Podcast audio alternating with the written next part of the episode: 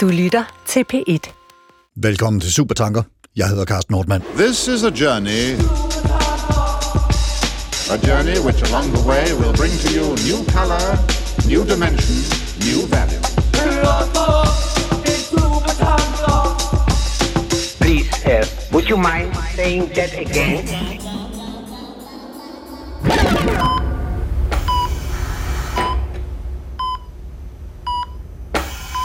Efter lang tids sygdom og dermed forbundet lidelse, er du nået til et punkt, hvor du ikke længere har lyst til at leve videre. Det er udsigtsløst og lidelsesfuldt.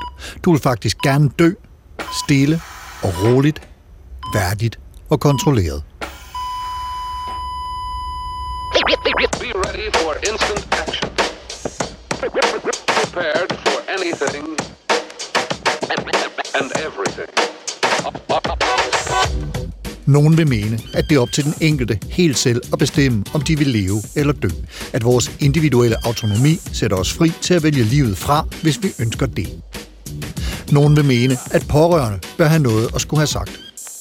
Nogen mener, at begreber som værdig død og værdigt liv er risikable at forsøge at definere, og at nogle terminale patienter kan føle sig presset af nogle andres opfattelse af værdighed.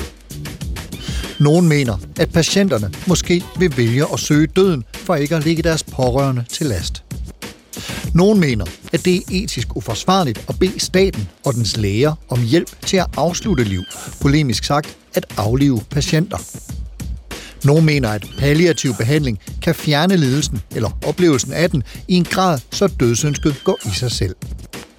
Overvejelserne er mange, tunge og dybe, og såvel tilhængere som modstandere har vægtige pointer.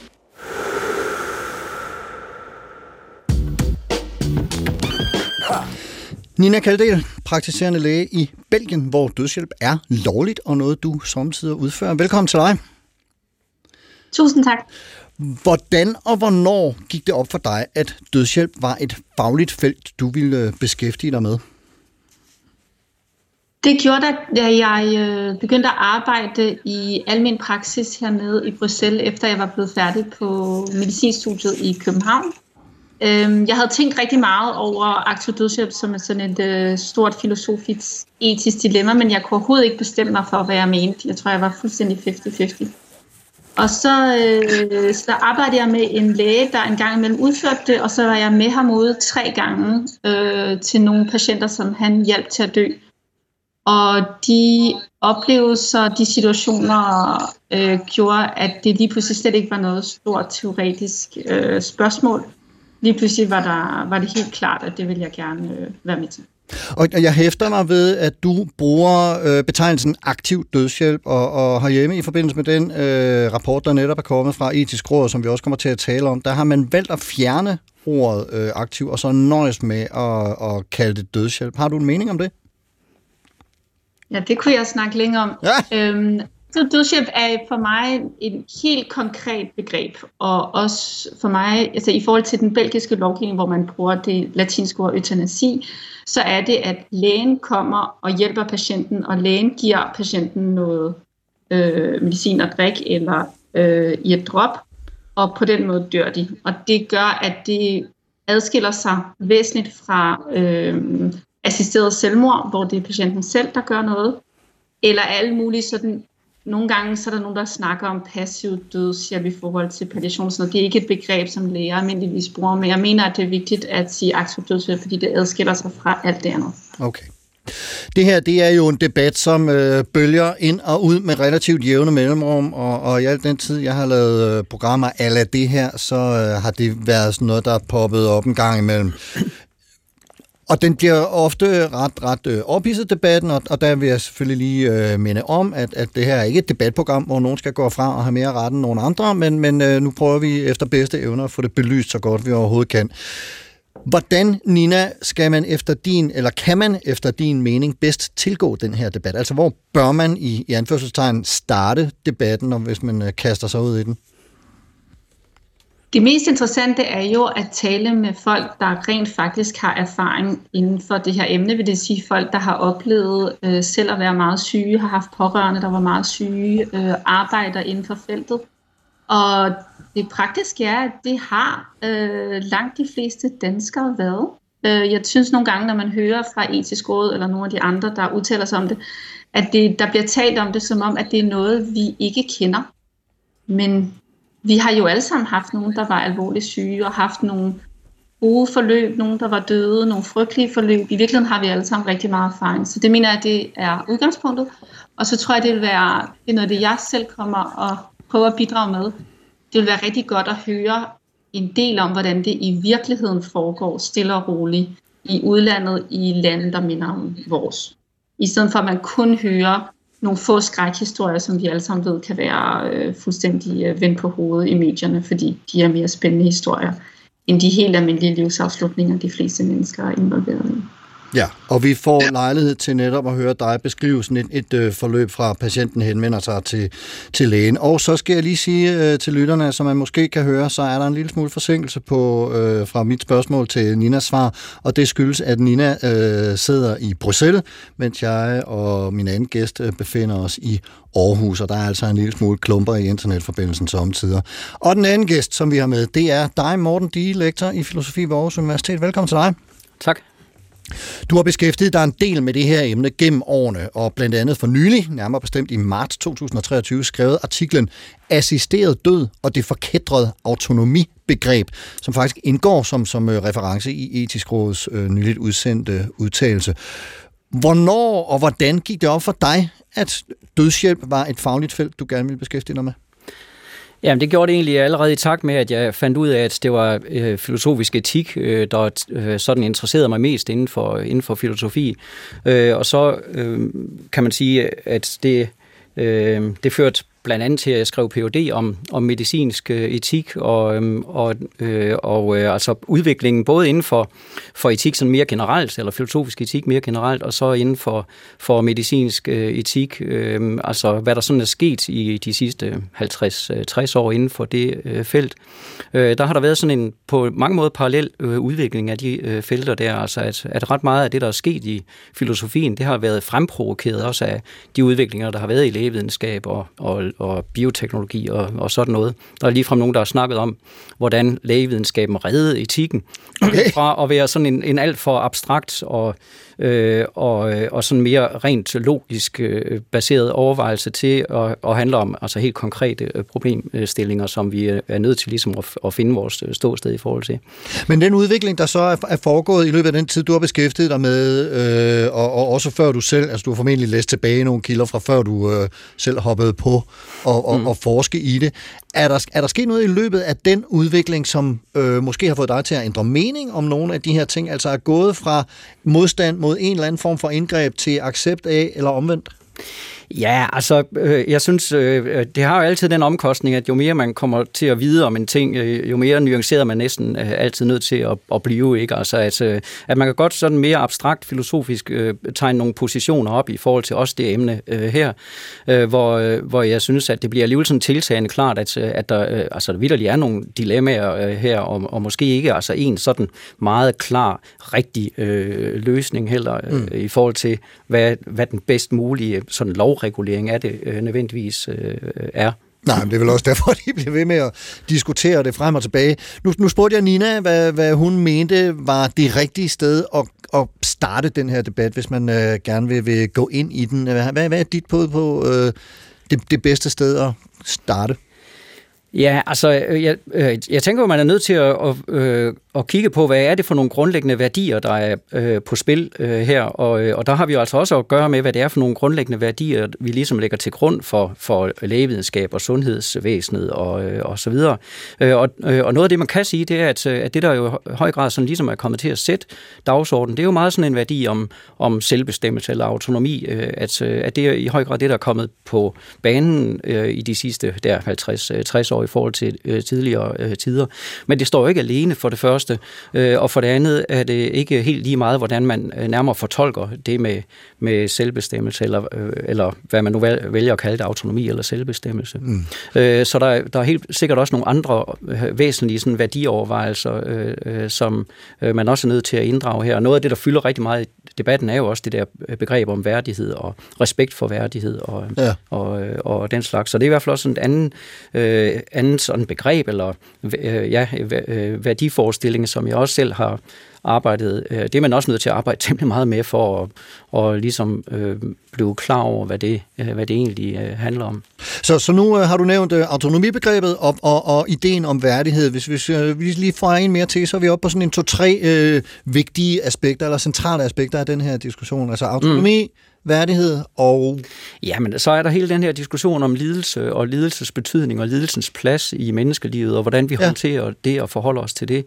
Og altså først og fremmest jo øh, også lidelse forstået som noget, der er meget bredere end spørgsmål om, om smerte og smertebehandling og, og sådan noget. Det, det tænker jeg også fylder ret meget, øh, også i, i den uenighed, der er, er på spil i debatten her. Så du skældner mellem lidelse og smerte som to forskellige... Ja, øh, ja absolut. Ja. Altså lidelse er jo meget bredere end, øh, end det. Ja. Og så endelig er der jo altså øh, øh, øh, sådan en lidt mere faktuel diskussion, som går på det der med, med klidebaneproblematikken. Ikke også? Altså kan man åbne for det her i nogle sådan mere afgrænsede øh, øh, sammenhænge, uden at det øh, så øh, øh, jeg ryger glider ud glider, af hende. Ja, glider også af hende, sådan ja. så man begynder at aflive folk imod deres ønsker og, ja. øh, og den slags. Ja, det øh, er vi jo ikke interesseret i. Nina, hvis du skal vælge sådan de to-tre aspekter af debatten, som øh, du øh, oplever som de mest centrale, hvad er det så for nogen, og hvorfor?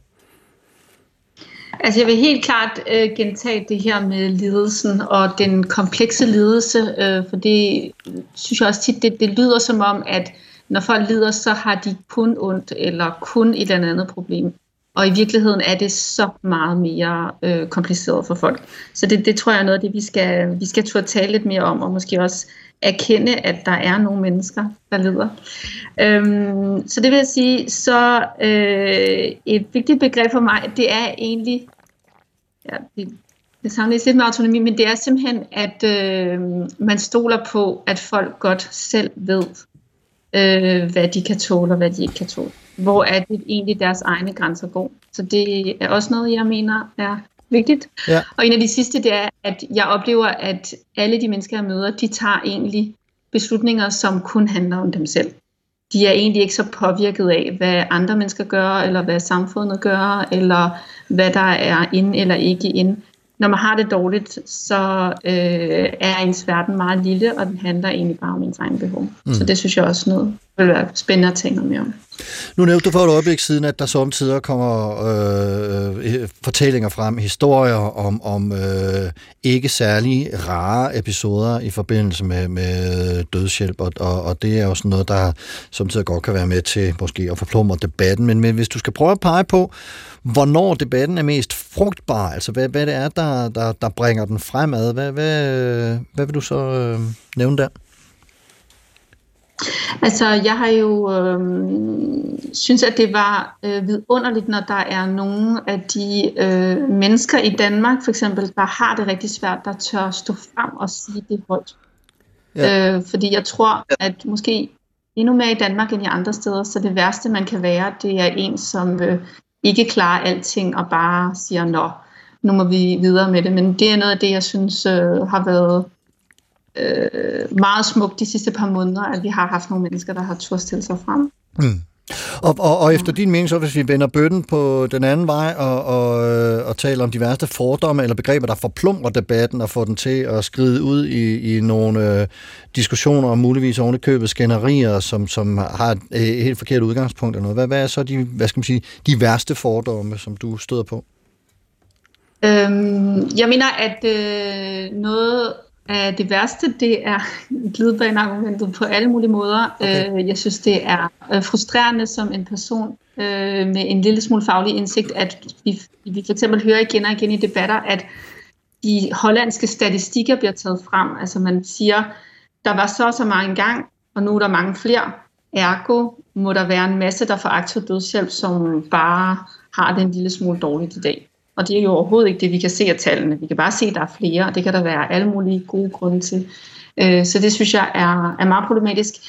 Så har jeg det svært ved øh, de lidt mere religiøse argumenter om, at øh, lidelse er en del af livet. Så sådan er det, fordi det accepterer vi jo ikke i alle mulige andre situationer. Vi er jo helt med på at øh, behandle folks øh, sygdomme og symptomer, eller vaccinere dem, eller gøre noget andet, for at vi skal have det bedre. Der lever vi jo heldigvis i en, en moderne verden. Øh, Øh, så det synes jeg er kompliceret. Så synes jeg noget, der har været overraskende, jeg har simpelthen ikke hørt det på samme måde i, i andre lande eller i debatter. Jeg har, jeg har fulgt meget med i Frankrig, og der en en stor debat om det nu, det er det her med, at hvis nogen får lov til at få aktiv dødshjælp, så bliver der lagt et pres på, at der er en masse andre mennesker, der også mener, de skal dø. Mm. Og det, det bliver sådan meget voldsomt, og jeg synes, det er et øh, mærkeligt øh, ansvar at ligge på nogen, der har det rigtig dårligt, at de ikke må sige stop, fordi så er der måske en anden person, der også føler sig presset til. Ja. Så det er tre ting, jeg synes er fylder alt for meget i forhold til virkeligheden. Hvad, hvad siger du, Morten, øh, både til hvad der bringer debatten bedst muligt fremad, og hvad der forplumrer den? Ja, altså jeg synes, øh, det der bringer den fremad, og som øh, også har tenderet øh, udviklingen alligevel sådan over årene, selvom den ikke har flyttet sig så meget debatten, så er, er der alligevel blevet stigende bevidsthed om, at vi er nødt til at, at diskutere det her i en bredere sammenhæng, der har at gøre med, hvordan vi det hele taget øh, altså forholder os til livets afslutning og de beslutninger, øh, vi træffer i den, øh, i den sammenhæng. Så det, det er der blevet mere opmærksomhed på, og det synes jeg er en, en god ting, altså at, at det, det står ikke ligesom alene og, og må ses i sammenhæng. Men også, altså sådan altså, en tabuisering af døden, dybest Ja, både det og også altså, øh, de udviklinger, der jo også har fundet sted, altså det her med, at man har øh, fået en meget mere udstrakt ret til at sige nej til behandling og få indstillet øh, øh behandling, og altså også på forhånd sige, at jeg vil ikke genopleves under de og de øh, ja. øh, omstændigheder, sådan og sådan, ikke? At, at, at, at det må ses i, i den større sammenhæng. Ikke? Mm. Øh, og så i forhold til det der med, hvad der forplummer, så er det jo øh, altså meget ofte sådan, at man, man øh, altså, øh, karikerer nogle synspunkter, som ingen reelt øh, har. Altså, og det gælder øh, bestemt begge veje. Altså hvis man siger øh, om dem, der er imod det her, at, øh, at det er også nogen, der vil holde folk i live for enhver pris og sådan noget. Det er der, det er der jo ingen, der, øh, der seriøst øh, mener. Øh. Og, og den anden vej rundt, altså hvis man siger, at jamen, det der med at og, øh, og øh, acceptere, at nogen øh, er i deres gode ret til at få dødshjælp. Det indebærer en slags gradbøjning af menneskers værd, at vi ser nogle liv som mindre værd end andre og sådan noget. Det mener jeg altså også øh, simpelthen er en, en, en fordrejning og, og, og noget, som ingen øh, i debatten reelt øh, øh, mener.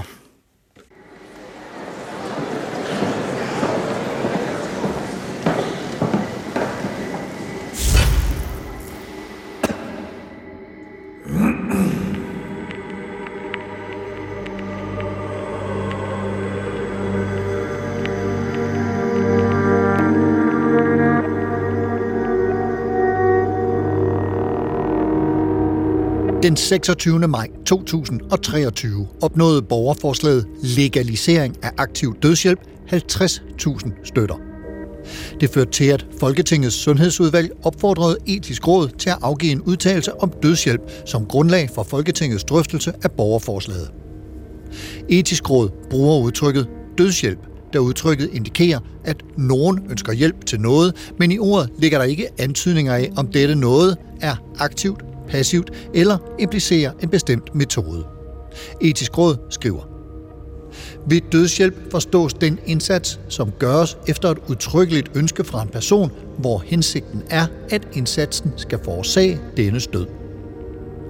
Er det en anden end patienten, der yder denne indsats, kaldes det eutanasi, og er det patienten selv, kaldes det assisteret selvmord. Dødshjælp er på ingen måder et ensartet fænomen, og debatten er i høj grad præget af enkelte historier om patientskæbner samt anekdotisk erfaring og indsigt. Etisk Råd påpeger, at konsekvenserne af at indføre dødshjælp i høj grad er styret af, hvilken model man indfører, men at det samtidig netop er systematisk viden om forskellige modeller, der mangler. En eventuel dansk model må på en gang være så generel, at den indfanger de enkelte patienters skæbne og samtidig være restriktiv nok til at sikre patientsikkerheden. Etisk Råd har derfor valgt at formulere en udtalelse om dødshjælp i Danmark, delvist baseret på analyser af andre landes modeller.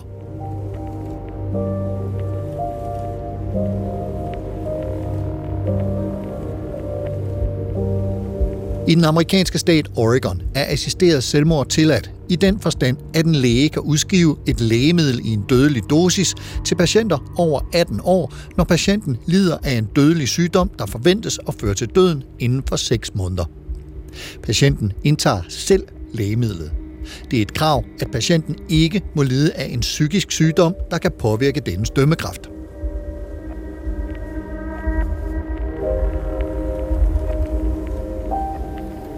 For den nederlandske model gælder det, at såvel assisteret selvmord som eutanasi er tilladt, og der er som udgangspunkt ikke krav om, at patienten skal være fyldt 18 år. Desuden kan dødshjælpen gives til patienter med fysiske og psykiske sygdomme, hvis patienten er i en tilstand af uudholdelig og håbløs lidelse, uden udsigt til, at yderligere behandling kan lindre denne lidelse. Patienterne behøver altså ikke have udsigt til en snarlig død, men derimod skal de have udsigt til et utåleligt liv. De forskellige modeller for dødshjælp har det til fælles, at de er belagt med omfattende sikkerhedsforanstaltninger, der skal sikre, at patienterne giver informeret samtykke, forstår deres situation, ikke er under pres, og at de til enhver tid kan trække deres samtykke tilbage. Etisk Råd understreger, at på trods af, at der åbenlyst er og vil komme tilfælde, hvor dødshjælp vil være forsvarligt, så vil den blotte mulighed for dødshjælp medføre uacceptable skred i normer i samfundet, som vil ændre vores syn på alderdom, dødens komme, livskvalitet og hvad det vil sige at leve et værdigt liv. Normskred, som vil kunne stigmatisere og lægge et urimeligt pres på sårbare grupper i samfundet.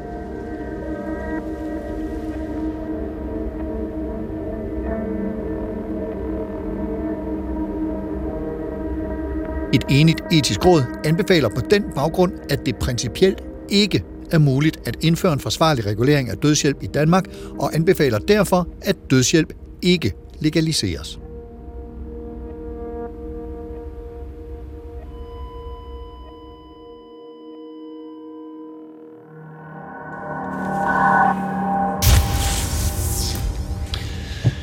Nina, du øh, arbejder inden for det, der kaldes den nederlandske model. Er det ikke rigtigt? Jo, det er nogenlunde det samme i Belgien. Ja.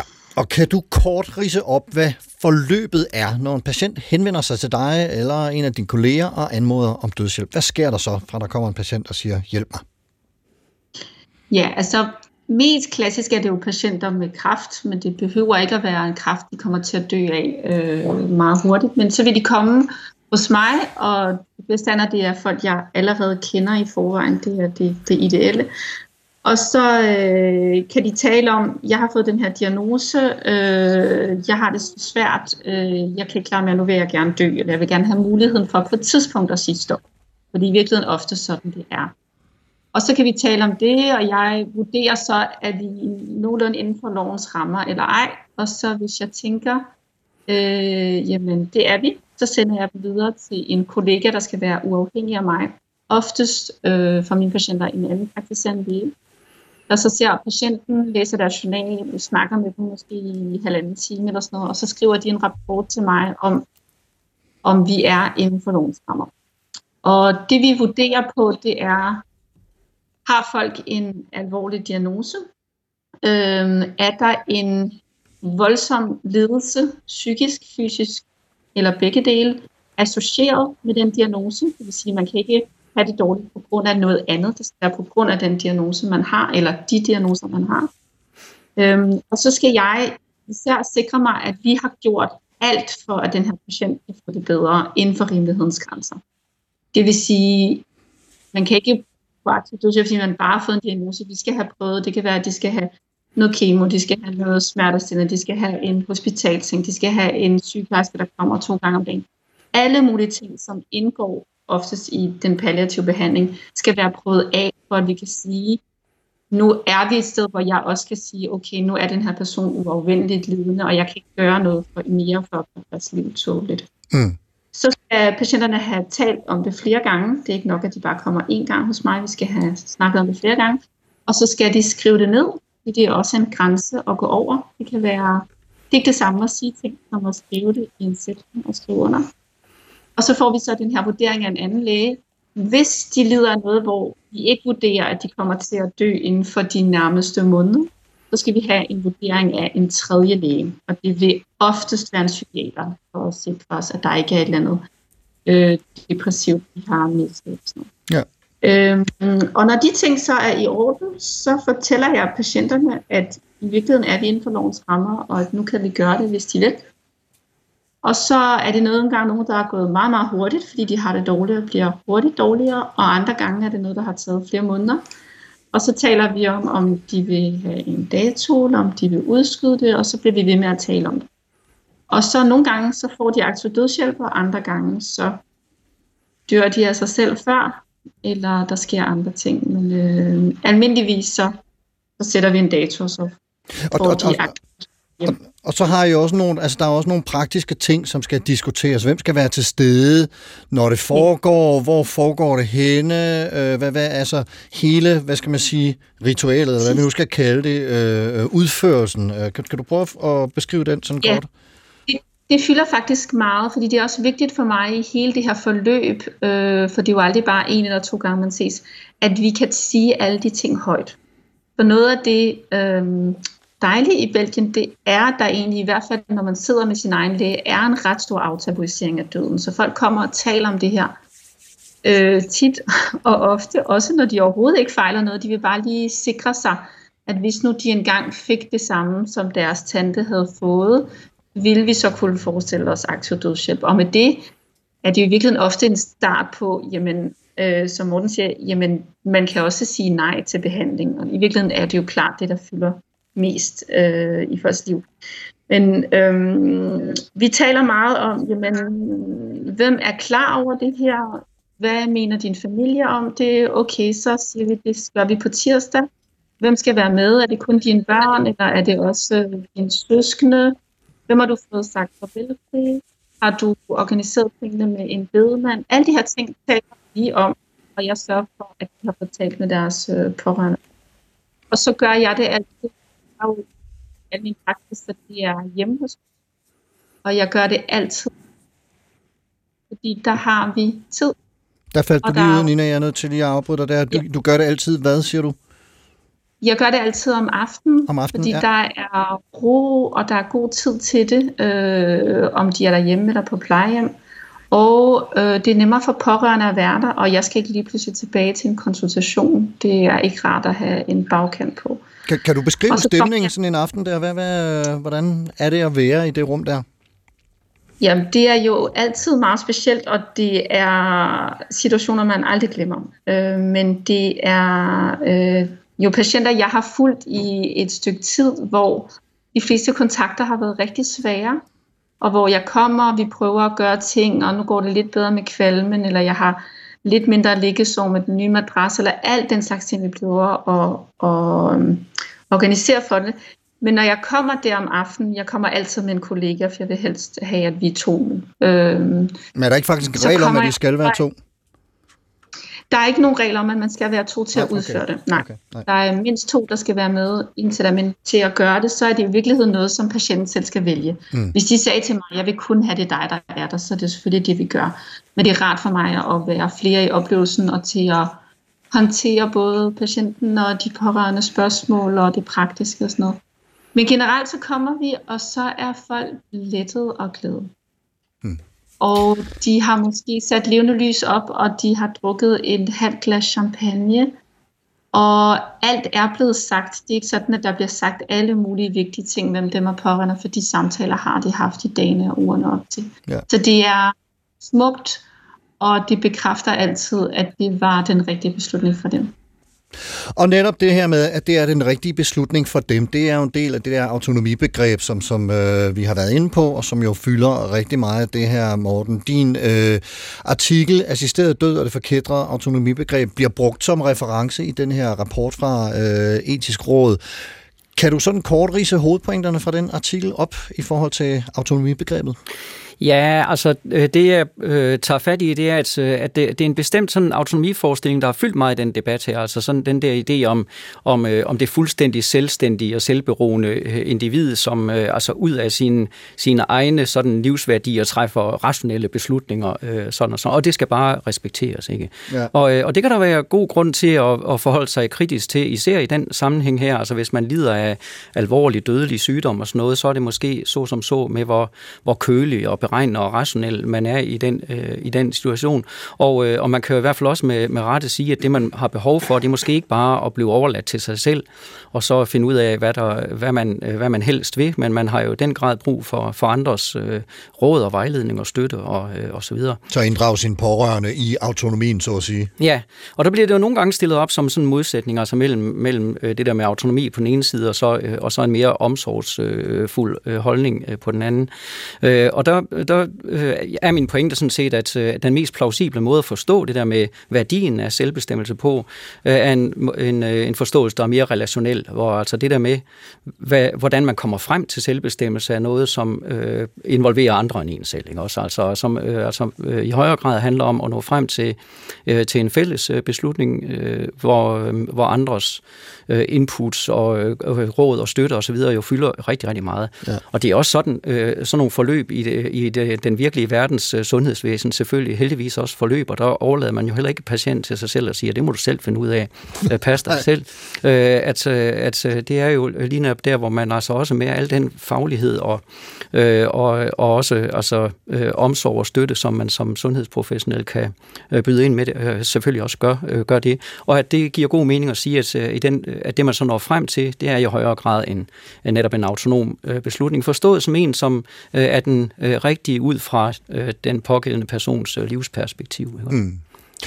Og for lige øh, sådan ganske kort, øh, øh, inden vi hopper videre og, og, og dvæler en lille smule ved etisk råds rapport, så udtaler rådet, at det er principielt og praktisk umuligt at formulere en model for dødshjælp, der ikke risikerer at gøre udsatte grupper endnu mere udsatte. Hvad øh, tænker du om, om, om den, øh, det udsagn og den betragtning, Uanset ja. om du er for eller imod dødshjælp? Ja, altså, øh, jeg øh, stusser lidt over, at jeg synes faktisk, der er et, et, øh, et misforhold imellem de øh, begrundelser, som, øh, som man fører frem øh, for, at, øh, det, at det er helt umuligt at forestille sig en, en holdbar regulering øh, af det her, hvor det der med pres på udsatte grupper er en ting, og man snakker om øh, også det her med gradbøjning af menneskeværd og, øh, og et modsætningsforhold mellem palliation og dødshjælp osv.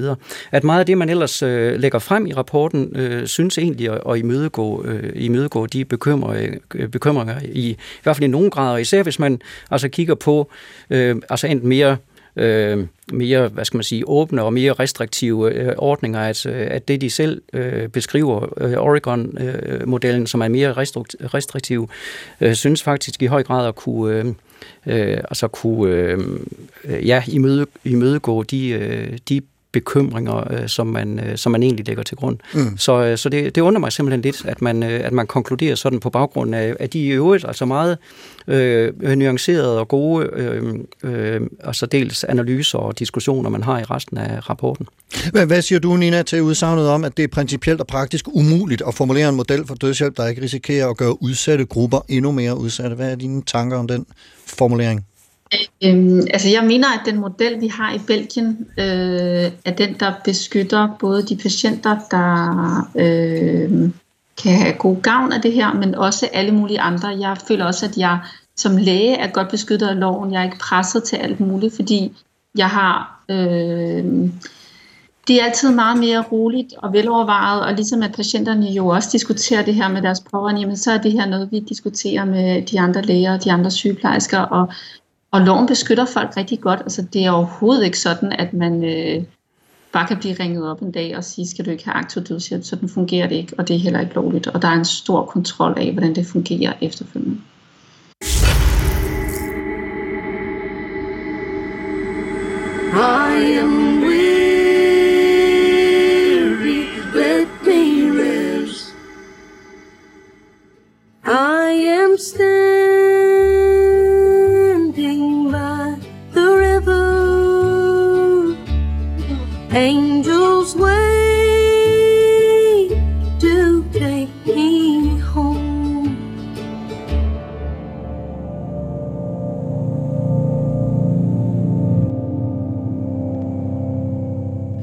Ting har alle levende organismer til fælles. Vi forgår og skal dø.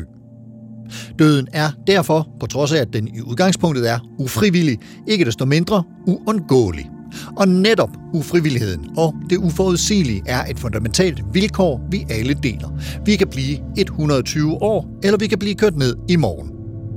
Heldigvis har vi utallige foranstaltninger, der giver livet en vis forudsigelighed og ikke mindst sikkerhed i livet. Vi ved, at vi højst sandsynligt ikke bliver 120 år, og sandsynligheden for at blive kørt ned er reelt meget lille. Døden er naturlig og kan have mange årsager, men er som eksistentielt vilkår for alt levende uforudsigelig, endegyldig og i mange tilfælde ufrivillig. Seems the light is swiftly fading. Brighter scenes they do now show. While I'll soon be with the angels. Fate has doomed my future now.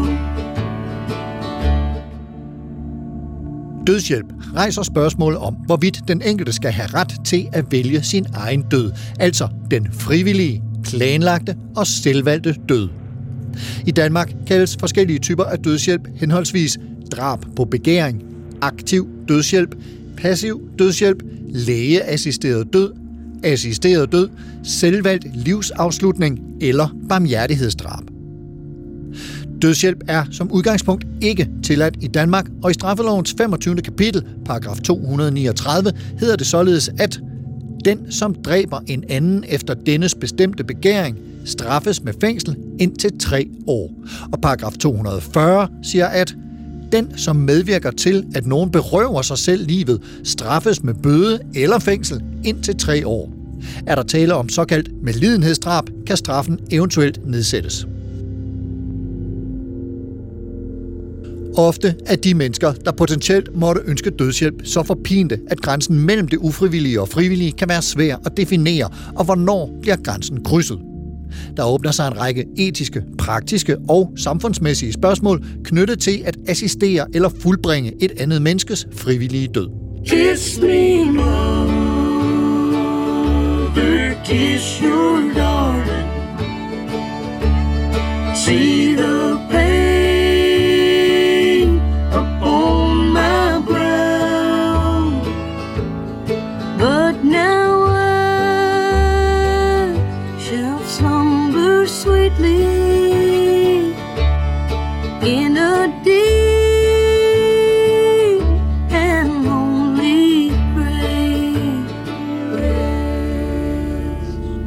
Den omfattende mulighed for livsforlængende og smertestillende behandling, den moderne lægevidenskab bibringer, kan dog synes at udviske endnu en grænse, nemlig den imellem palliativ behandling, altså den behandling, der kan gives for at lindre de symptomer, som alvorlig og terminal sygdom kan give, og dødshjælp. Palliation kan nemlig inden for lovgivning være livsforkortende, for eksempel ved ikke at fortsætte eller ikke at igangsætte livsoprettende behandling efter patientens ønske. Der kan desuden gives symptomlindring, der kan fremskynde døden. Og endelig er der palliativ sedering, beskrevet som lindring af smerte, angst og nedsættelse af bevidsthed, indtil døden indtræffer. Og en patient kan lave et behandlingstestamente, hvor vedkommende kan afvise en behandling, der under normale omstændigheder ville være bindende for sundhedspersonalet at igangsætte. Sundhedslovens paragraf 25 stykke 2 siger således, at en uafvendeligt døende patient kan modtage de smertestillende, beroligende eller lignende midler, som er nødvendige for at lindre patientens tilstand, selvom dette kan medføre fremskyndelse af dødstidspunktet. En del af debatten om dødshjælp er derfor, om den palliative behandling er væsensforskellig fra dødshjælp, og dermed om der rejses nye og anderledes etiske problemer. Der synes at være forskel på at hjælpe en patient med at dø i forhold til at hjælpe en patient til at dø. Forskellen, hvis man mener, der er en væsentlig forskel, ligger i, om døden er en konsekvens af en smertelindrende behandling, eller om der er en intention om at opnå døden som et direkte resultat af en handling. Altså er der forskel på at gøre og lade ske.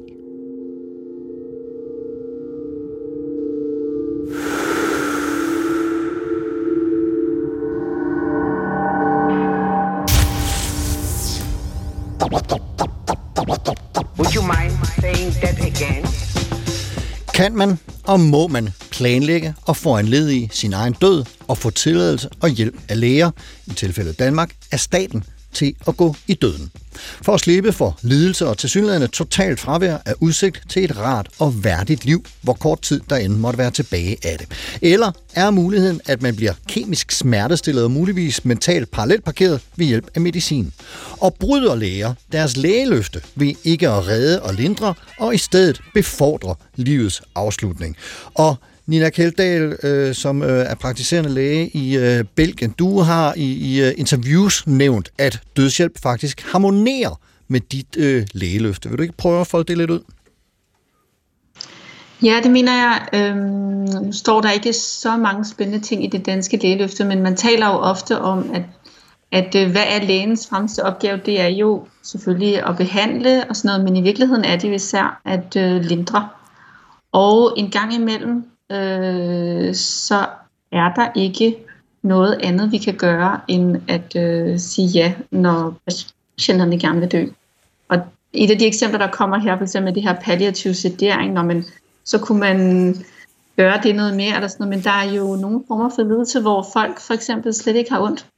Men der er utrolig mange andre ting på en gang, der er frygtelige. De kan måske ikke længere øh, komme op af sengen, de er blevet hurtigt blinde, de er en masse andre ting.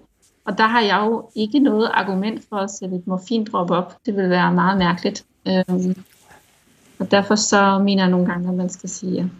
Nu, nu nævner du øh, hurtigt øh, indtruffet blindhed som, som øh, et argument. Øh, det, det hører man jo egentlig om relativt ofte. Men, men vil det mm. være en, øh, en, en gyldig øh, grund, for eksempel i et land som Belgien, til at søge dødshjælp, hvis, hvis folk de mener, at det øh, sætter en, en øh, fuldstændig ulidelig stopper for deres øh, oplevelse af livet? Som så meget andet i, øh, i medicin, den medicinske verden, så er det jo sjældent det fuldstændig klar objektiv vurdering. Det handler altid om den selveste patienten. Jeg vil øh, have svært ved at forestille mig at sige ja til det, hvis der var en yngre person, der kom med det. Men jeg har oplevet det med øh, en patient, hvor det var en del af et samlet syge, øh, sygdomsbillede. Ja. En kvinde på over 80, der både ikke kan gå, øh, har fået et lymfom, en form for kræft, og nu også er ved at blive blind over de næste par måneder så kan det være det, der er det sidste, der siger, hun kan sige, nu, nu kan jeg ikke være i den. Der er udslagsgivende der, ja. Morten, et, et, et hovedargument, øh, som, som øh, nogen fremfører, det er, at når først muligheden foreligger, så vil det alene give skred i normer og destabilisere hele den nuværende tænkning omkring sundhedsvæsen og palliation. Hvad, hvad er bunder øh, det argument i for dig at se? Øh, jamen, det, det bunder vel sagtens i, at man kan se altså, øh, udviklingen især i, i Nederlandene, altså, hvor, hvor, øh, hvor øh, man kan sige, antallet af øh, bevilgede øh, dødshjælp øh, har steget altså virkelig øh, dramatisk, må man sige. Ikke? Også, så, så det er en, en nærliggende tolkning er jo det der med, at jamen, det er nok også et tegn på, at man nu øh, ligesom udvider, øh, øh, hvad hedder det, øh, betingelserne, øh, så de gælder alle mulige andre end, øh, end, end sådan de klare tilfælde. Øh, ja. der, ikke også? Øh, og så er det bare øh, altså noget, man ofte hører det der med, at, at der er et modsætningsforhold til, øh, til palliativ øh, øh behandling. Øh, men, men det synes jeg, altså etisk råds øh, egen øh, udtalelse sådan set får tilbagevist ret øh, overbevisende, at, at det er simpelthen to forskellige øh, tilgange, øh, og, ikke, øh, og ikke alternativer. Altså det handler øh, simpelthen om, om forskellige øh, grupper af, af patienter, eller patienter med forskellige tilgange til det der med, hvordan man skal, øh, skal dø. Og som min kollega øh, Clemens Kappel har sagt, at det svarer lidt til at sige, at der er et øh, modsætningsforhold imellem at have fri abort og svangeromsorg. At det er simpelthen øh, to forskellige, øh, to forskellige ting, ikke? også som sagtens, altså i hvert fald teoretisk, synes at kunne gå, øh, gå hånd i hånd, tænker jeg. Og, og hvilken rolle i din optik spiller øh, de sundhedsprofessionelle, altså lægerne og, og, og deres kolleger over en bred kamp i, i, øh, i den diskussion? En gang til. Altså, hvilken rolle spiller det, det sundhedsprofessionelle, altså de sundhedsprofessionelle i, mm. i, i den her diskussion om, hvornår man kan, altså hvad der bliver stabiliseret, hvornår, og hvordan øh, de er, er i stand til, ja. som Nina giver udtryk for, at styre i det? Jamen, altså, det gør da et indtryk på mig, at, at, øh, at virkelig mange danske læger siger, at jamen, der er en helt principiel forskel på det, vi i forvejen gør med at øh, tillade, at man indstiller og, og ikke iværksætter behandling, og det her med palliativ sedering og så videre på den ene side, og så dødshjælp øh, øh, på den anden Så det er der noget, man er nødt til at diskutere og undersøge øh, nærmere. Mm. Men altså, jeg er enig i, at, øh, at der ikke er noget i, i lægeløftet eller sådan grundlæggende lægeetik, som øh, står i vejen for det her. Altså, den danske lægeforening udtalte jo også i forbindelse med det her, at, øh, at de siger, at lægens og sundhedsvæsenets rolle er at gavne patienten gennem forebyggelse, behandling og omsorg. Og det siger man så, det står i modsætning til det her med at ud, øh, og øve øh, dødshjælp. Men hvis man nu har en situation, hvor man ikke kan gavne gennem de her ting, altså gennem øh, øh, forebyggelse og behandling og omsorg, i hvert fald ikke tilstrækkeligt, øh, så bliver man nødt til at tage stilling til, hvad er så vigtigst? Altså holde fast ja. i det her med at forebygge og behandle og yde omsorg, eller at gavne øh, øh, patienten. Og der er lægeløftet sådan set klart, der står jo bare det der med, at man skal gavne. Udover Clemens Kappel, er der så andre øh, sådan inden for det øh, filosofiske spektrum, som du øh, henter inspiration hos, eller lader dig, øh, hvad skal man sige, altså støtter dig op af, når du forholder dig til de her rimelig omfattende og, og ikke ligefrem nemme spørgsmål? Ja, altså der er, er sagen jo lidt den, at det er virkelig stort at bruge til billedet, men altså hvis jeg sådan skulle udpege nogle, nogle enkelte, så, øh, så er der blandt andet altså en, en kanadisk filosof, der hedder David Velleman, som øh, altså har nogle øh, i hvert fald sådan interessante overvejelser om det der med den forskel, det gør, at selve den her mulighed foreligger. Altså selvom man så nok så meget siger, at det er et frit valg, øh, så står man altså i en ny øh, valgsituation, øh, når det her ligesom er på, øh, på, øh, på menuen, at, øh, at det altså også øh, foreligger som mulighed. Og jeg tror, det er det, der ligger bag nogle af de der bekymringer om, det vil udsætte øh, folk for et, øh, et særligt øh, pres. Altså en af øh, selve det, at, øh, at man har det her som en, som en åben mulighed. Ikke også? Og der er glidebane-diskussionen er vel også en del af det? Ja, det er, øh, kan man sige, men, øh, men jeg tror egentlig, at øh, altså, han er mere inde på altså sådan, øh, den sådan principielle ændring af selve øh, den øh, situation, vi står i, når vi, når vi skal tage beslutninger om liv og død. Ikke også? Mm. Øh, øh, og så har jeg nok også været inspireret af altså, filosofer, som ser det her i sådan også et bredere livsfilosofisk perspektiv, altså fordi det jo rejser de her spørgsmål om, hvad det egentlig er, der gør menneskelivet til noget særligt, og hvorfor det er en, øh, altså på den måde monumental beslutning, øh, vi står øh, med i de her, de her sager. Der mener jeg så virkelig også, at man kan blive klogere på det ved at sådan overveje, hvad, hvad ligger der i de her, de her idéer, som uværligt melder sig i den her sammenhæng med, at menneskelivet er, har en særlig, for, et særlig form for vær, eller en form for ukrænkelighed, eller ligefrem hellighed, tror jeg egentlig godt, man også sagtens kan Det er diskutere. mange i hvert fald. Øh, Ja, også på tværs af, om man egentlig øh, altså, øh, abonnerer på dogmatiske religi- religioner eller ej, øh, så er der øh, en kerne i den der idé om det, om det hellige, som også er relevant her. Så hvis der nogen af os andre skal finde nogle af de synspunkter, hvem skal vi så... Øh, Ja, så er der Opsøg. øh, eksempelvis også en, en amerikansk øh, retsfilosof, der har deltaget ret meget i den amerikanske debat om det her, som jo er meget anderledes end den, den danske, men altså også er inde på de her mere livsfilosofiske ting, der hedder Ronald Dworkin, som har skrevet en bog, der hedder Life's Dominion. Øh, Og der er et ret godt kapitel i den bog, øh, der simpelthen tager det op, øh, what is sacred? Altså, hvad øh, mener vi øh, med det? Og analyserer egentlig også en del af uenigheden som en, øh, altså en, øh, et spørgsmål om stridende fortolkninger af det her med, med livets ukrænkelighed og hellighed, og ikke noget med, at nogen øh, går ind for det, og andre er imod det, men at øh, vi fortolker det forskelligt. Hvordan- Hvordan reagerer du, øh, Nina, når folk de kommer og, og siger, livets ukrænkelighed, det skal lærer ikke øh, gå ind i på den måde. Lærer skal ikke afslutte liv, øh, lærer skal forlænge, eller lærer skal ja, lindre, har vi sagt. Altså, hvad, livets ukrænkelighed, hvad, hvad betyder det begreb i din verden?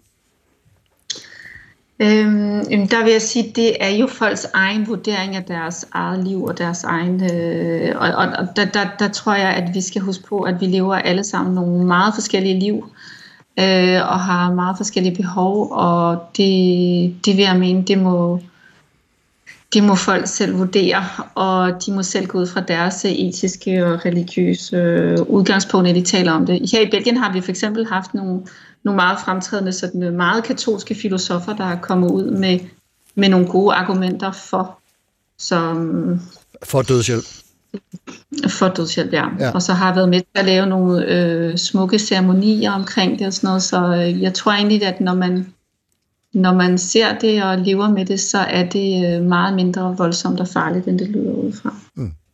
Please, uh,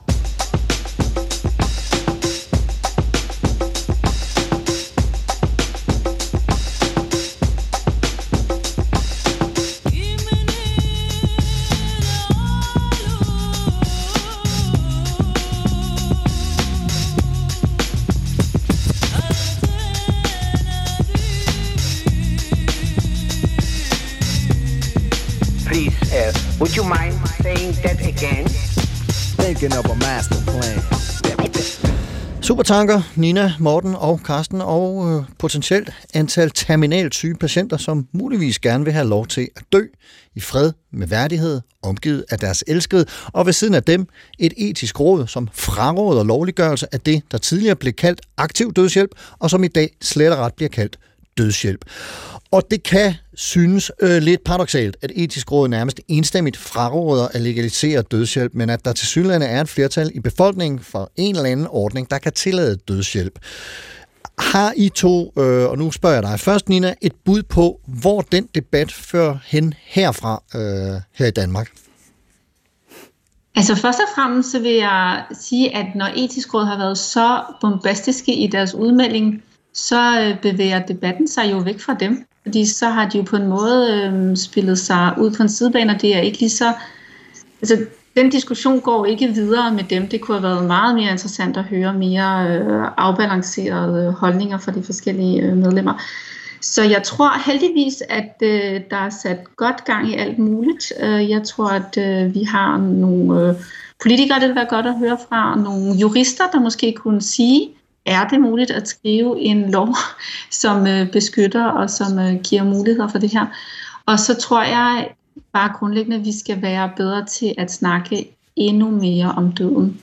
Og det er mit indtryk, at den her debat også har gjort, at folk i familierne, på arbejdspladserne, tør sige en masse af det her højt, for det er jo også noget af det, der er konsekvenserne af, at vi har øh, legaliseret det i Belgien, det er, at øh, folk har talt med deres pårørende om det. De kommer hos mig, og så har de allerede haft de her diskussioner i mange år. Mm. Og det er en stor lettelse for dem selv, deres pårørende, og de fagpersoner, der skal hjælpe dem. Så det er det, jeg håber, at det her kan hjælpe til med. Hvad siger du, Morten? Hvor, hvor bevæger samtalen sig hen herfra, tror du? Ja, altså ja, det er i hvert fald sikkert, at den ikke øh, stopper. Jeg tror også, altså, at, øh, at øh, det der øh, store flertal i etisk råd, som mener, at jamen, der er sådan set ikke behov for yderligere øh, undersøgelse eller øh, udredning af, af det her, altså, at det kan vi simpelthen bare sige, at det kan ikke øh, gøres på forsvarlig vis. At det, at det kommer ikke til at ske. Altså, og, og det kan man jo selvfølgelig også se helt konkret, at nu er der en, en, en så nyt øh, regeringsnedsat udvalg, der skal, øh, skal komme med en, en betænkning her næste, øh, næste sommer, så, øh, så det er jo i hvert fald noget af det næste, der, der sker. Øhm, og, øh, og jeg mener da helt klart, der er brug for en yderligere øh, afklaring af, altså hvordan sådan en, en ordning konkret kunne tænkes og, øh, og se, øh, se ud.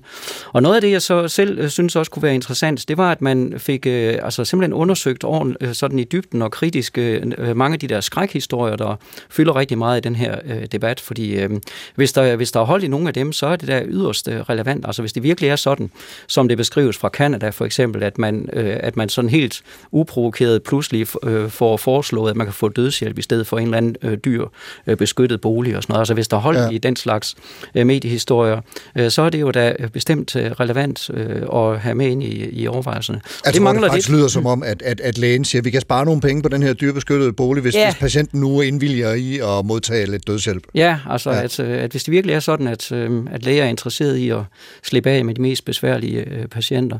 Det lyder lidt mærkeligt, men altså, øh, ja. øh, men, øh, men altså det, øh, øh, det kommer til at fylde meget, altså den slags øh, altså, ubekræftede øh, mediehistorier, som, øh, som jeg godt kunne tænke mig, at, at der blev kigget nærmere. Øh, nærmere. Ja, nu nævner Nina det der med, at hun godt kunne tænke sig at høre faktisk de enkelte medlemmer fra etisk råd øh, give udtryk for, hvad, hvad, hvad deres bidrag har været til rapporten. Øh, høre lidt fra jurister og måske også andre øh, fagfolk. Har, har, du øh, nogle nogle ønsker til, hvem der, der, der, der kunne være rare at have med i den her debat, og relevante naturligvis? Øh, jamen, altså egentlig ikke nogen bestemt. Altså, på den måde synes jeg, at det har været fornuftigt, øh, det der med, at man øh, altså nedsætter øh, det etiske råd så bredt, som man gør, og, og tilsvarende altså også det nye udvalg øh, her, som jo altså har repræsentanter fra sundhedsprofessionerne og patientforeninger, og også jurister og, filosof, og en enkelt filosof er der også med der. Så øh, det, det, det gælder om at få det belyst fra, øh, fra alle sider. Hvad, hvad, hvad, hvad, hvad, hvad, hvad, siger folk i, øh, i Belgien? Nu det er lovligt i Belgien, men, men er der også modstandere, som, som øh, øh, ophæver deres røst en gang imellem og siger, ej, nu må vi knæme at en stopper for det her, for det er da helt galt, og tallene øh, er jo på vej mod øh, u, u, altså unævnlige højder, og jeg ved ikke hvad. Hvordan, hvordan ser det ud der, Nina? Dengang det blev indført, der var det også efter flere års øh, samfundsdebat, og der var selvfølgelig øh, for eksempel øh, det katolske parti i, øh, i parlamentet, der stemte imod. Men i dag er selv de for. Og der vil jeg sige, det er altså ikke fordi, der er en særlig forrådelse af det belgiske samfund. Jeg tror nærmere, at øh, rigtig mange har fået en erfaring om det her, og mange kender nogen, der har fået aktiv dødshjælp, eller øh, var ved at få det, eller, og, øh, og det er blevet mindre farligt, og man finder ud af, at det kan være, at det skal jeg ikke have, men hvis der er nogen andre, der gerne vil det, så behøver jeg ikke at blande mig ind. Mm. Og det var simpelthen så langt vi nåede på Supertankertogtet i den her omgang. Alvorlige sager om øh, livet og døden. Øh, Nina Keldahl, praktiserende læge i Belgien. Tusind tak, fordi du var med og delte din viden og erfaring øh, om det her. Og Morten Dige, lektor i filosofi ved Aarhus Universitet, tak fordi at du også bidrog med filosofiske supertanker til den her øh, overvejelse. Tusind tak skal du have. Ja, tak. Og som altid også mange tak til dig, kære lytter, for at lytte med. Der er åbent for ris, ros og kommentarer på Carsten Ortmann Radio på Facebook og under Carsten Ortmann på Instagram og LinkedIn. Og der kan man også se et billede af de to supertænkere, anbefalinger fra dem og musikplayliste til programmet her. Og hvis man hellere vil skrive på mail, så kan man det på supertanker dr.dk. Jeg har en forestilling om, at emnet er noget, der ligger en del mennesker på scene, så husk alle de nævnte steder, den gode tone, og husk, at Supertanker ikke er et debatprogram, hvor to fronter skal debattere om at have mere ret end de andre, men snarere samtaler, der belyser emnerne, emner, som over tid bliver belyst fra vidt forskellige ståsteder. Hvis du kan lide, hvad du hørte, så kan man jo også dele det med sine venner, og øh, det håber jeg naturligvis, at mange vil benytte sig af. Programmet i dag var tilrettelagt af mig. Jeg hedder Carsten Nordmann. I redaktionen er Sune Witt. Ha' en rigtig god uge, og på genhør.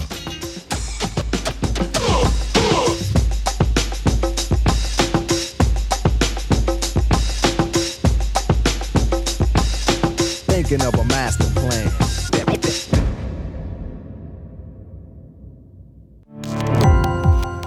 Gå på opdagelse i alle DR's podcast og radioprogrammer. I appen DR Lyd.